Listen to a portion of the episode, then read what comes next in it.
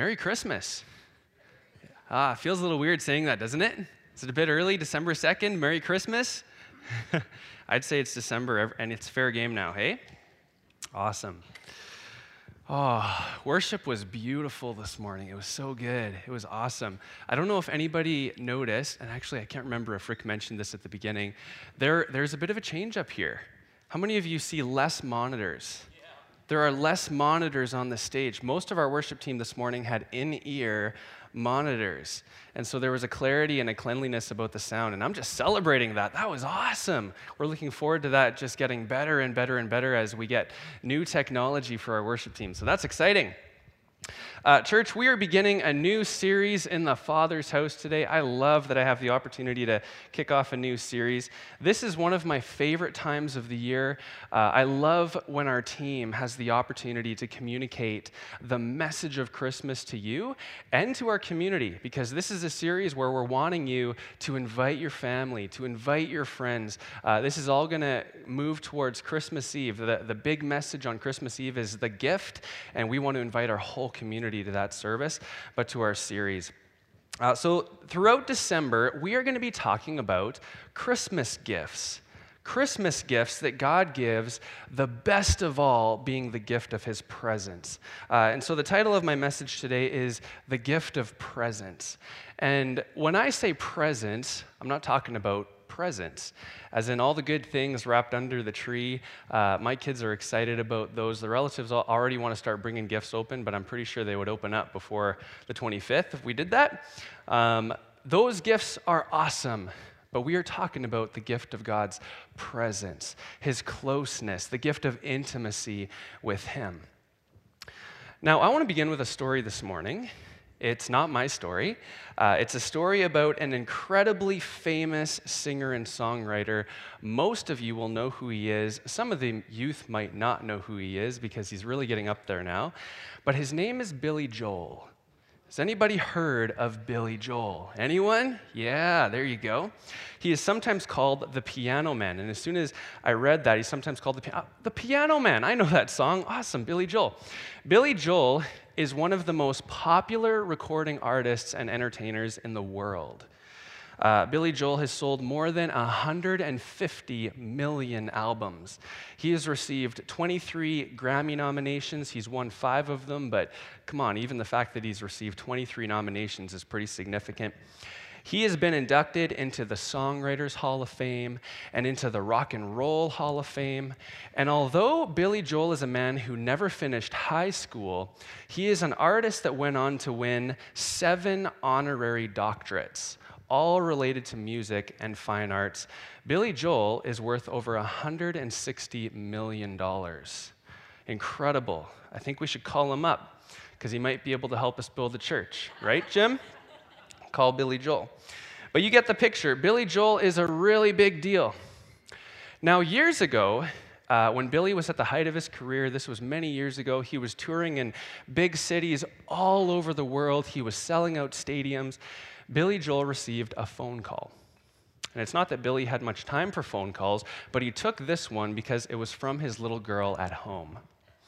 And it was close to Christmas time, and his daughter, who was very young at the time, was calling Billy because she desperately wanted him to come home for Christmas.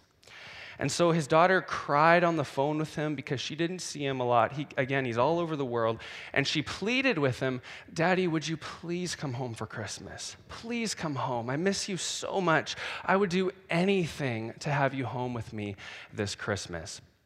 But Billy, being on tour and all, he said, Honey, I am so sorry.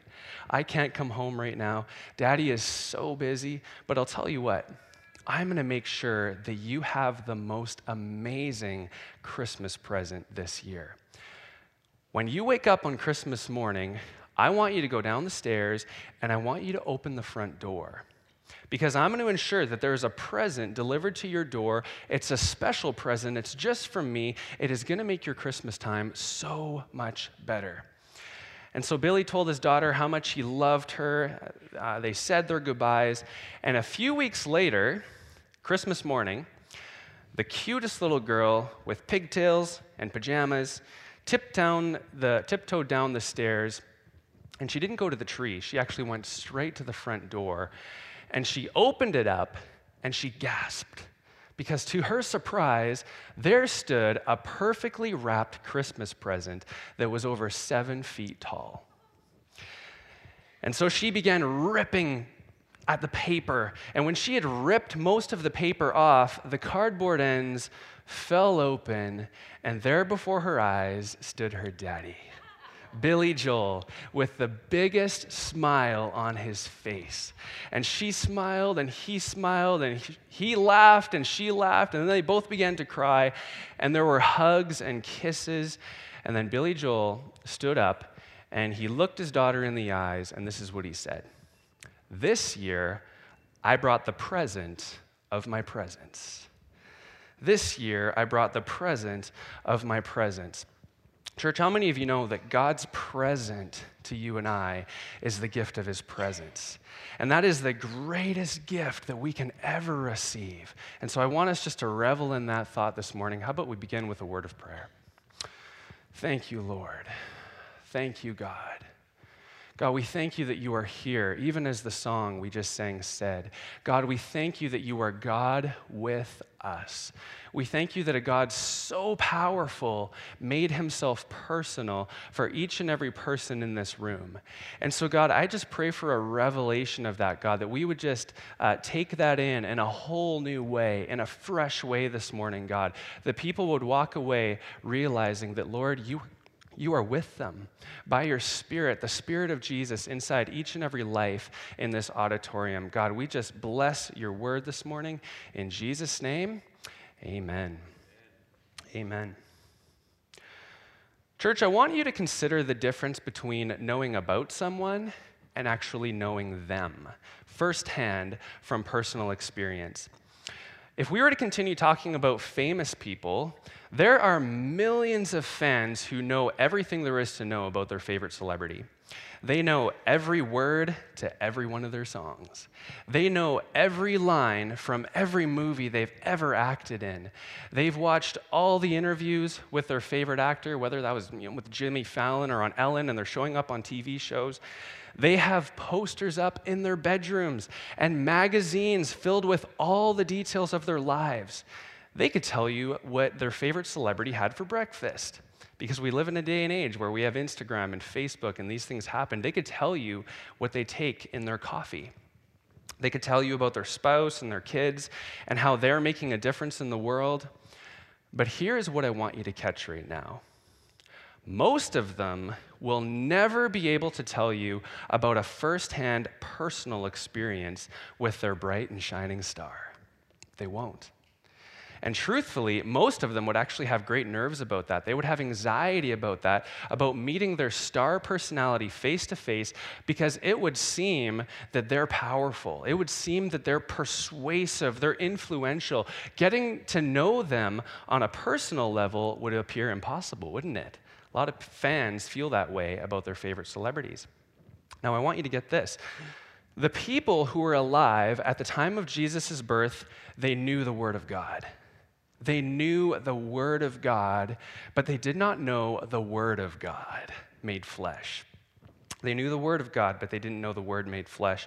They studied the Bible, they memorized scriptures, they knew the prophecies about the coming Messiah. They could connect the dots throughout the Old Testament, knowing that somebody greater than their ancestor Moses was on his way. He was coming. They talked about it, they obsessed about it, but although they knew about him, they didn't know him. In fact, when Jesus showed up, there was actually an incredible confusion about his identity. And it wasn't just in the beginning, this was throughout his ministry. They questioned his teachings, they doubted his miracles, they wondered if this could be the God that they had been looking for their whole lives. When Jesus came, he would have shattered every illusion that his greatest fans would have believed to be true about him. And here's what I believe would have been so astounding about Jesus. And here is kind of the theme or the thesis that is going to carry us through the remainder of our time here today. I don't think that the people could have imagined that a God so powerful could be a God so personal, and that a God so far away could come so close. I'm going to say that again. I don't think the people could have imagined that a God so powerful could be a God so personal, that a God so far away could come so close. And now, bringing this to our context today, I have to wonder if we do. If we comprehend that the same God who is infinitely powerful longs to have a relationship, a personal relationship with you and I. And that a God who, in our view, sometimes feels so far away in the situations and circumstances of our lives is actually closer than the mention of his name. He longs to be close to us. He longs to be intimately involved in everything that we are going through. He is closer than the mention of his name. You know, early on in the Christmas story, uh, an angel comes to Joseph. Joseph, of course, being Jesus' earthly father, comes to Joseph in a dream. And in addition to confirming what was foretold about Jesus, the angel reveals to Joseph one of God's names. One of his names. We're going to take a closer look at one of God's names today. And we find this in Matthew chapter 1 and verse 23. This is what it says. It says, The virgin will conceive and give birth to a son, and they will call him Emmanuel.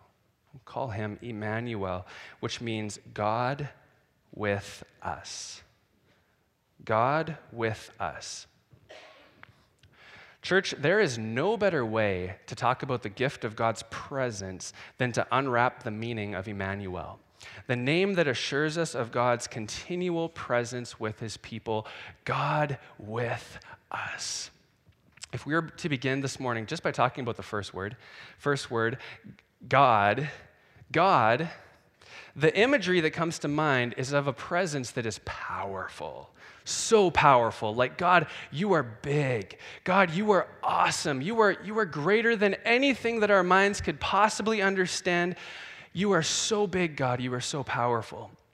One of the words that I remember from Bible college, which was quite a few years ago now, is the word transcendent. I don't know if you know the word transcendent. The word transcendent means going beyond ordinary limits, surpassing, exceeding, superior, or supreme. Going beyond ordinary limits. Very often, when we look at God in the Old Testament, we see him as a transcendent God. Most of the time, when he is interacting with people, he is doing so in ways that go beyond limits, beyond ordinary limits. And there are far too many moments to mention throughout the Bible, but just to mention a few, in the book of Job, there's a guy named Job, and God calls out to Job from a whirlwind. From a whirlwind. God is talking. God is described like a hurricane with immense force and power. God is a whirlwind. In the book of Genesis, God is making a special promise to a guy named Abraham, and he's promising to make him the father of a great nation. And in that story, God appears as a smoking furnace. Whoa. A smoking furnace passes alongside Abraham. That's in Genesis 15 and verse 17. And so God is like an all consuming fire. He's powerful. He's heat that purges and purifies the sacrifice. Later on in the book of Exodus, God appears very much the same. He's leading the people of Israel through the wilderness, and he's going before them as a pillar of cloud by day and as a pillar of fire by night. And we all know about Moses. Moses was the man leading the people in that experience. Moses was a man who asked to meet this powerful God personally, but the most that God ever did for Moses was tuck him in the side of a mountain. He tucked him in the side of a mountain prior to passing by him with his powerful presence, with his glory, is what that text describes. Now, never mind being afraid of God's presence, the people of Israel were afraid of Moses. They were afraid of Moses' presence when he came off the mountain because it appeared as though Moses' face was glowing with the glory of God. Maybe this is where we get our idea of a halo. Moses, your head looks like a light bulb. Moses, you got a halo. That story tells us that Moses had to put a veil over his face in order to hide himself from the people because God's presence was terrifying to them. We're talking about a powerful God. Now, in our culture today, we understand that famous people are those who place limits around themselves. They face limits around themselves. You go to any concert or, or a red carpet event, and you will find barriers that keep people from their star personality. In other words, there's distance. And for those in the crowd, although they may want to come close, uh, many experience a sense of unworthiness, like, like, wow, he's a celebrity. She's a celebrity, and I'm just me. I'm just little old me, and that's a celebrity. Moses in that sense, was sort of like a bodyguard. But I don't want you to imagine him as a bodyguard for God. God didn't need a bodyguard. He was a bodyguard for the people, literally protecting their bodies from the all powerful presence of the Lord. it's incredible. Exodus 19 and verse 23, it has Moses talking to God, and this is what Moses says to God The people cannot come up Mount Sinai because you yourselves warned us Put limits around the mountain. Set it apart as holy. What I want you to understand right now is that the whole Old Testament narrative describes this reality that people lived in. God is holy. He's holy. And the word holy means set apart. In other words, he's powerful, he's perfect. But people, the people of Israel, and you and I, are unholy, imperfect. We struggle. They struggled. They sinned. We sin. And so, if you lived on that side of history in the Old Testament, unless you purified yourself just right, you were not permitted to cross the tape. You were not permitted to cross the boundary lines. And so Moses and his brother Aaron and a whole line of priests to follow them were like bodyguards, protecting the people from God's powerful presence. Now, it's true that God is transcendent. He goes beyond ordinary limits. He's exceedingly great. He's superior. He is supreme. But let me tell you what is so amazing about God. And this is the story of Christmas. God's heart has always been to be with people, with people.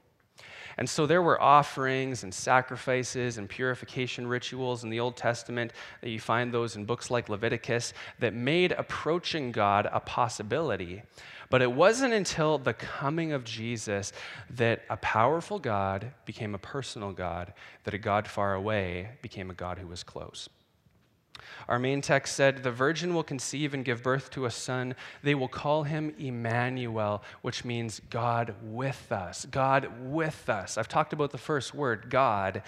Let's talk about the second word, with.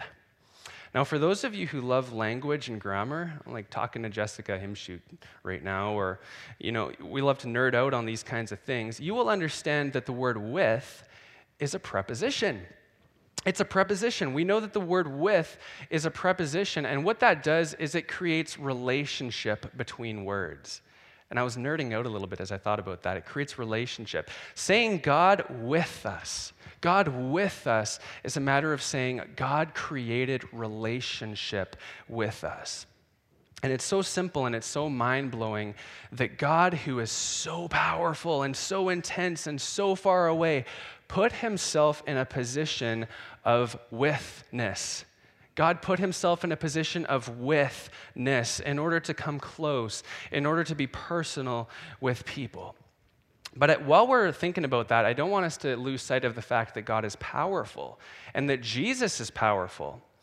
John chapter 1 says this In the beginning was the Word, the Word was with God, the Word was God. He was with God in the beginning. Through him, all things were made. Without him, nothing has been made that had nothing was made that has been made. In him was life. That life was the light of all mankind. To invite you into my process a little bit, uh, when I was a kid, I always thought that God the Father was powerful. God the Father was powerful, but I also believed that God the Father was impersonal. He was really big, he was really strong. You better not mess with him or he'll get you. It was God the Father. He wasn't one to be known. Uh, but Jesus, to me, was personal, but not powerful. This is the way that I worked it out when I was a child. I mean, Jesus' miracles were cool and all, but Jesus had soft features, you know? He was gentle. He pursued relationship with everybody, even people who didn't deserve it, even with his enemies. That was Jesus. And so, like the people of the New Testament, when Jesus came, I grappled with the question could this really be the same God? Could this really be the same one? I want to know God the Father. He's powerful, right? But then, as I grew in my knowledge of God, I had a revelation of something. And that's that God the Father, God the Son, and God the Holy Spirit are one and the same. They are one and the same God. They are power and personal relationship combined. That is the God that we serve. The passage said, In the beginning was the Word, and the Word was with God. I want you to get this. Jesus was with God in the beginning. Jesus was the presence behind the formation of galaxies and everything that we know and experience today. The text said, Through him all things were made. Without him nothing was made that has been made. Jesus is that same God. In fact, scholars believe that many of the miracles that we see in the Old Testament were brought about by the pre incarnate Christ. Those are called theophanies. Jesus was there, Jesus was in the midst of those miracles. Jesus is powerful. But we're talking about the word with. And I want you to know that Jesus is personal. Jesus is personal. Moving down to verse 14 in the text that we're looking at in John 1, it says, The Word became flesh and made his dwelling among us. We have seen his glory, the glory of the one and only Son who came from the Father, full of grace and truth. Remember how I was talking about Moses and how God hid him in the side of a mountain before passing by him with his glory, with his presence, that glory was so powerful that it would have killed Moses. It would have super fried him because God is holy and God is set apart and there had to be distance. Jesus hadn't come yet, and so there was a totally different experience of relationship with God. But for you and I, we have seen his glory. We have seen his glory, the glory of the one and only Son who came from the Father, full of grace and truth. Now, I already gave you the definition of the word transcendent. I talked about a God who is beyond limits. He is great, He is powerful, He is superior and supreme. But there's another word that is just as true about God, and that is that He is immanent. He is immanent. Because of Jesus, because of Christmas, because of the gift of presence, the same God who is beyond limits is now within the limits of possible experience. The same God who is beyond limits is now within the limits of possible experience and knowledge. Listen to me now, church. This is so important. The same God, the same one who spoke to Job in a whirlwind, spoke to Mary in a baby's whisper. The same God, the same one.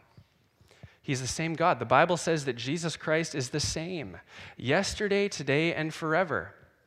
The same God that holds the stars in place is the same little infant hand that clutched a hold of Mary's finger. The same God.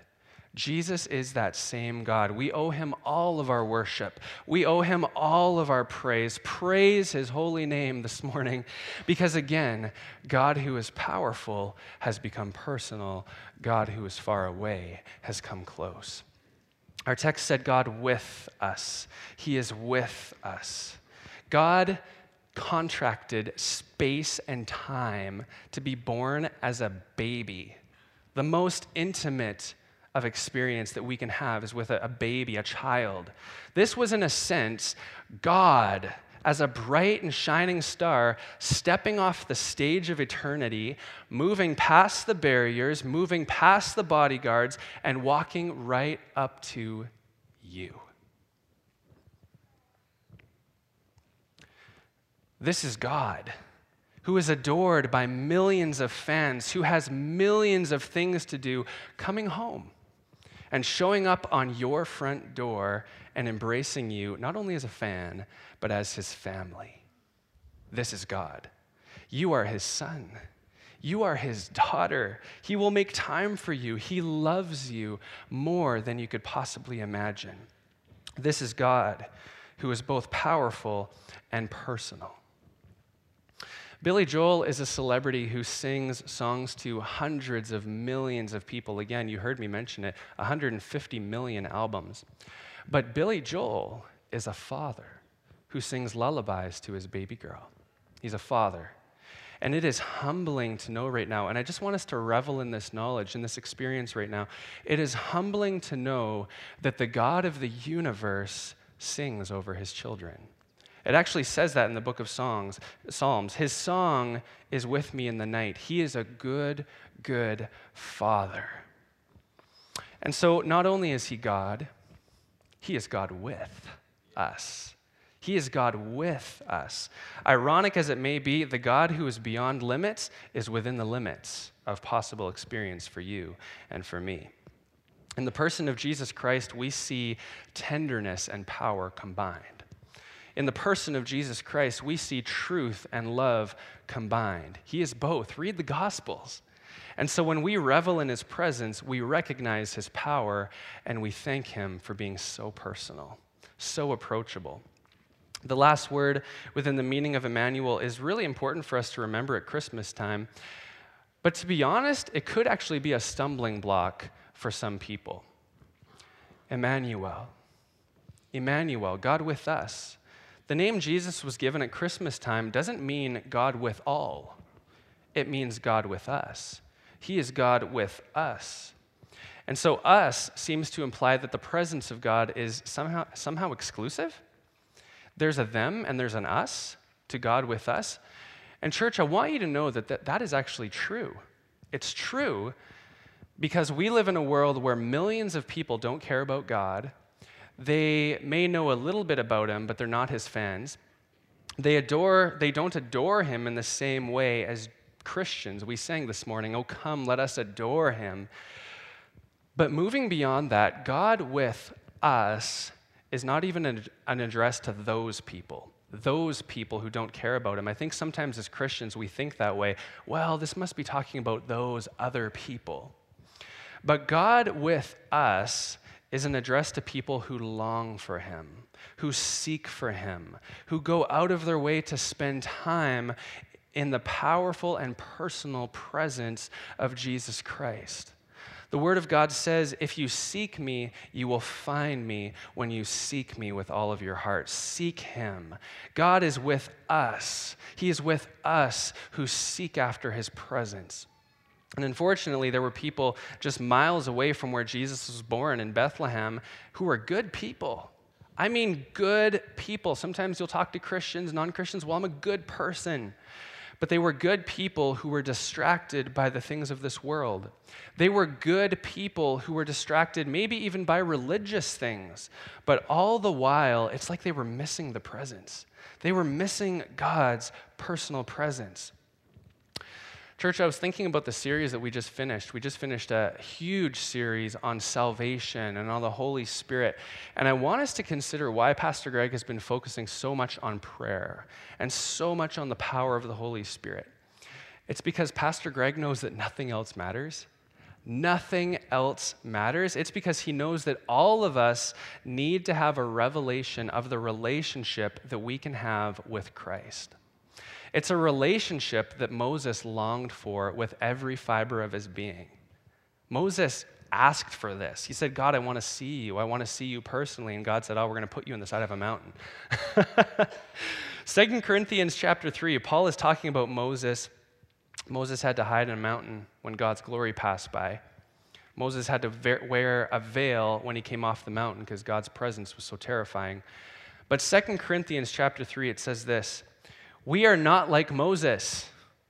I want you to understand that, church. We are not like Moses, who used to put a veil over his face. Moving down to verse 18, we all, with unveiled face, continually seeing as in a mirror the glory of the Lord, are progressively being transformed into his image from one degree of glory to even more glory. Glory, glory, glory, which comes from the Lord who is the Spirit. Hallelujah. Praise the Lord. All that power is accessible for you through a continual pursuit of personal relationship with Jesus. Wow. Church, this was the very thing that Moses was denied. if Moses was in this room right now, I want you to imagine Moses in this room. He would march up here on stage, he would take away my microphone, and he would say, People of Morinville, do you understand what you've been given? Do you understand what you've been given?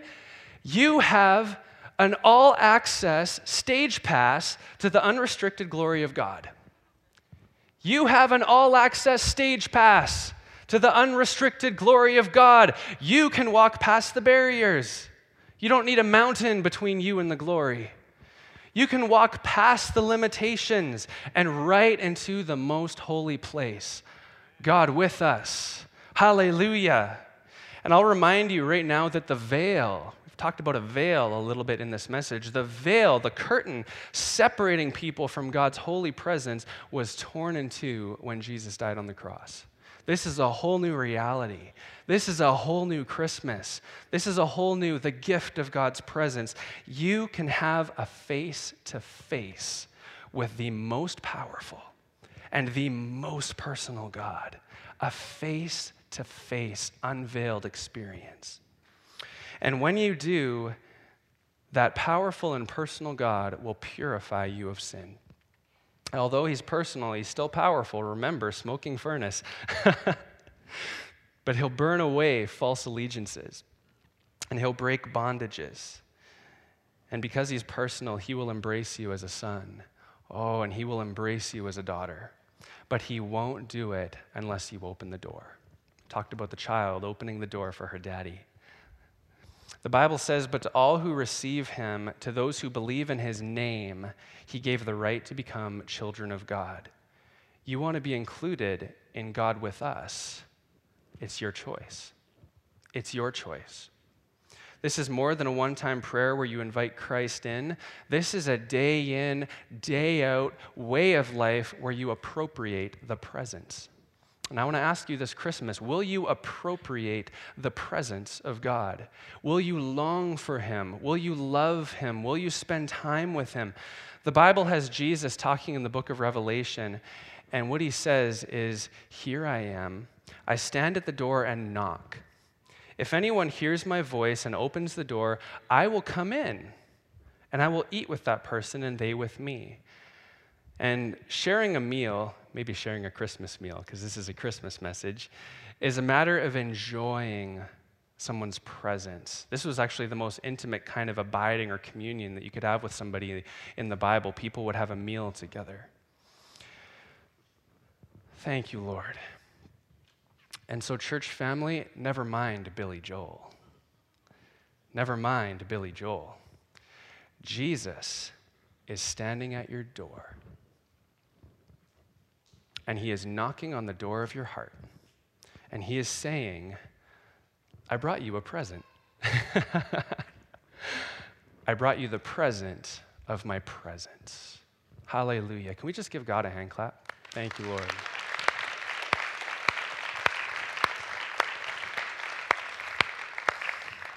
I'm going to invite the band to come now.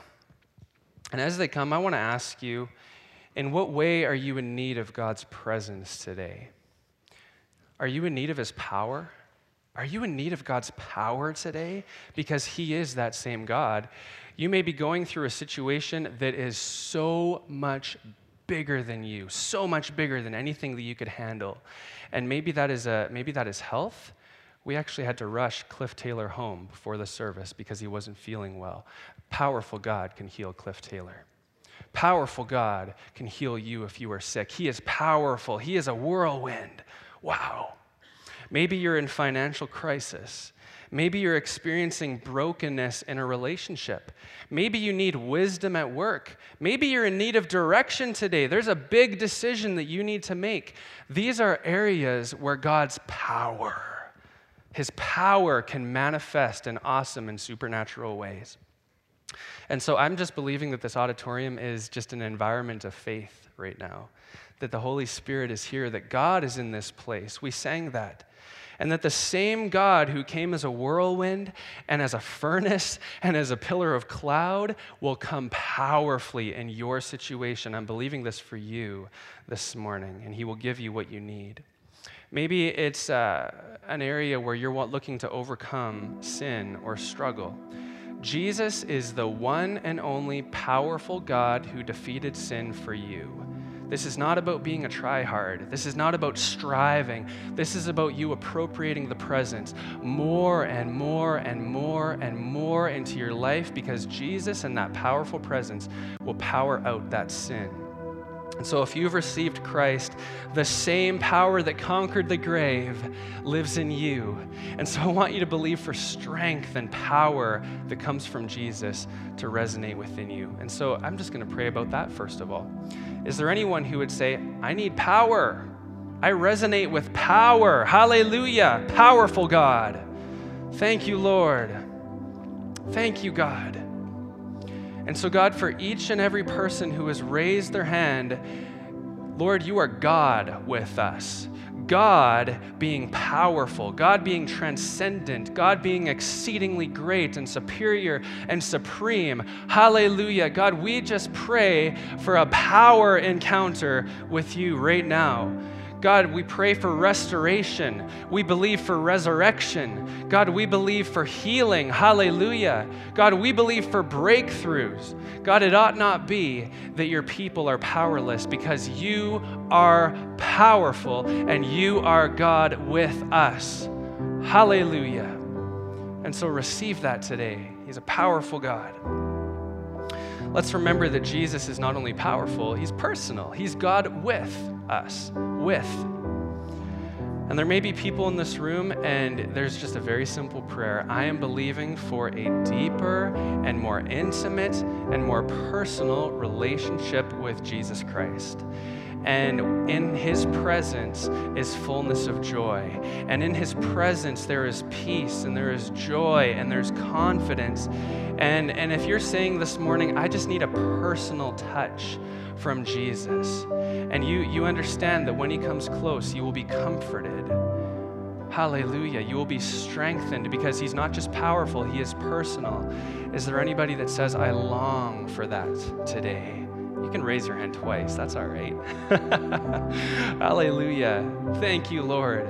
Oh, God, that we would appropriate your presence. God, that we would appropriate it into our lives. Hallelujah. God, I pray that you would draw people into your presence. Thank you, Lord. Thank you, Lord. God, that even in the watches of the night when people can't sleep, this might be for somebody this morning, that you would call out to Jesus and say, Be with me right now. And for people who are so desperately lonely, that you would call out to Jesus and say, Be with, with me right now. Thank you, Jesus, that you are with us. Thank you, Lord.